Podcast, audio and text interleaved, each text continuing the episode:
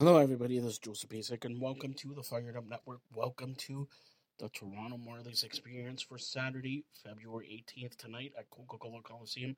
The Toronto Marlies took on the Rochester Americans.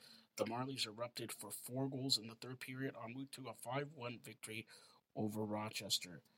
Bobby McMahon scored his fourteenth of the year and fifteenth of the year and sixteenth of the year.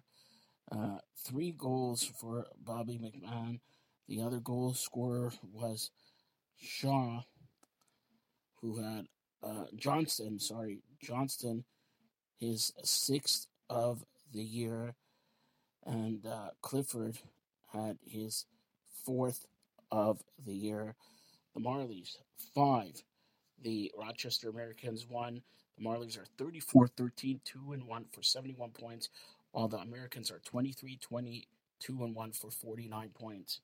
The Marlies will return to action Holiday Monday, Family Day Monday, three p.m. versus Utica at Scotia Bank Arena.